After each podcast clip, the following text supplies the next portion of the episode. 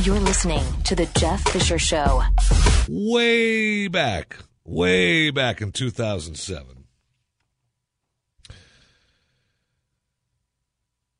David Levi wrote Love and Sex with Robots The Evolution of Human Robot Relationships. Now, he predicted that we would fall in love with robots. Now, he claimed as counterintuitive human robot relationships, uh, you know, they might be counterintuitive. Uh, there are many reasons to think that the love and sex with robots are going to happen. Robots are already better in math, logic, chess, many other activities. Is it not probable, says David, that eventually a robot companion will provide much more than a human companion in every conceivable way. Let's fast forward to today, shall we? I read an article last week called Sex and Love in the Age of Robots. According to this article, Molly McHugh, maybe the reason we don't have mass produced robots is because we're still not certain what we'd want to do with them. Hmm. Do we want Jetsons like maid to do our bidding? An assistant? A teacher? An assembly line worker? Do we want robots to be our friends? Or do we want them to be friends with benefits? I would answer yes to that. Jetsons like me, an assistant, a teacher, an assembly line worker, friend, friend with benefits. A yes. Now, we've talked before in this program about robots and how the studies have shown that people like robots that are will do do things and participate in our lives but don't really look like a human because they always you get the idea that if it looks a lot like a human you really feel weird because it's not human and you know that something is something is off. You're not quite sure what it is, but it's just not right. Well, DS Doll, a popular producer of love dolls in Japan, says the process of humanizing its creations is ongoing. Now, the sex doll manufacturers are paying a great deal of attention to making their products look and feel human. But they're missing one thing that self accusation. Now, they're missing a voice, the ability to lift a hand, look at a partner. Are they? Now you can order Roxxxy. Customize hair length, choose your skin, eyeliner, hair color, and there's a male version, Rocky. Now, technology allows you to program the doll's personality. So she likes what you like, dislikes what you dislike. The True Companions website also said uh, she also has moods during the day. Do we want our robots to have moods, really? I mean, do we want to come home to the robot saying, get off me? No, that's not the point. She can be sleepy, conversational, and she can be in the mood. You're a robot.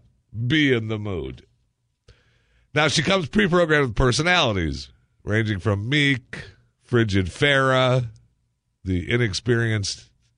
if you go to the website, you see the inexperienced Nafe with the pointed ears. It's unbelievable. You can customize these personalities or disregard them entirely and make one yourself. It's almost like building your own character in a video game. Now they're saying that other features include the ability to swap girlfriends or at least personalities with friends and and other forum members on the internet. How much fun is that? Now, as far as the anatomy of Roxxxy, it has a heartbeat and a circulatory system. And the circulatory system helps heat the inside of her body. So the motor in her chest is constantly whirring. Oh, uh, you know, so she's warm to the touch.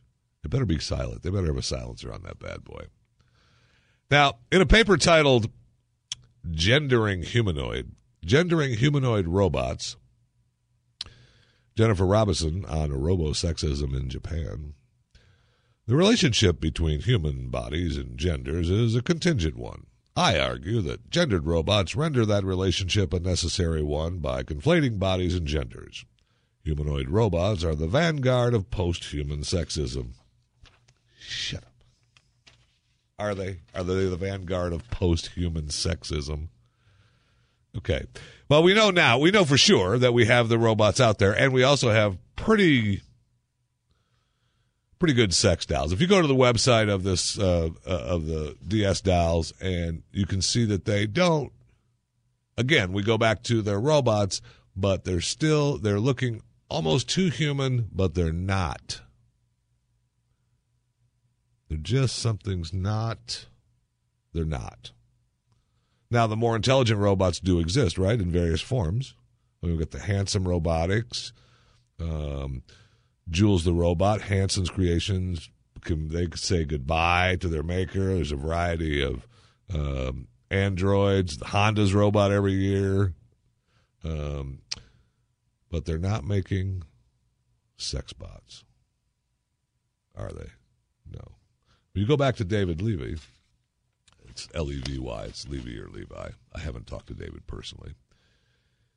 He believes as soon as someone launches a primitive sex robot that combines the technical capabilities of silicone dolls, if you go to, uh, for years, they've had a thing called Real Doll, which is, I mean, you can order, and they have a male version as well. It's, it's unbelievable what they can create.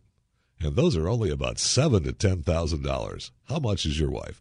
Anyway, Levi believes that once the sex bots are out there, the market's going to follow. There'll be more people investing in research. Then you ask him about the expectations of mainstream robot sex. Mr. Expert says it's taken a long time for them to show up on the market. He said at one time 2013, then another 2025, and they keep pushing it back. Now he's up to 2050. Now think about it 2050.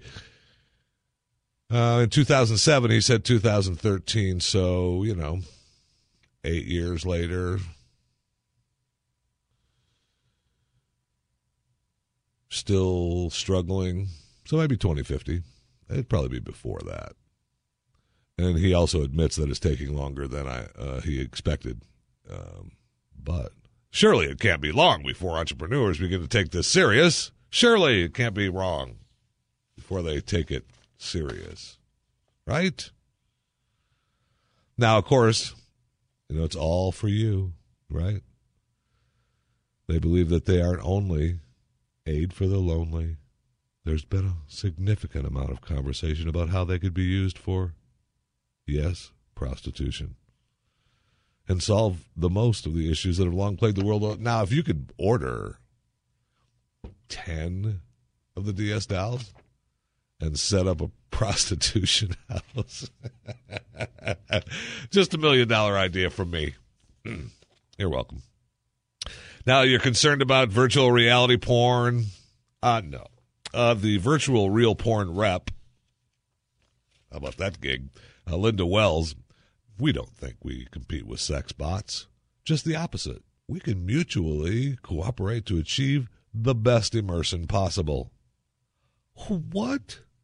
And as David Levi, Mr. Expert, predicts, many people will be falling in love with robots and marrying them.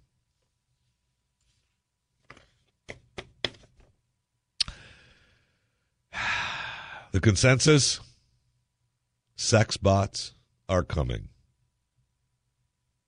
But we still aren't sure how we feel about them. Are we scared? Excited? Entirely uncertain, seeing as there are still so many unknowns here. Probably all of the above. Uh, uh yeah. After that, all said and done, we keep coming back to real life, though, don't we? We all want a real life person in the end. But are you ready for the future? Are you ready for Sex Bot? Welcome. Welcome to the Jeff Fisher Show on the Blaze Radio Network. More in mere moments. This is The Jeff Fisher Show. on the Blaze Radio Network.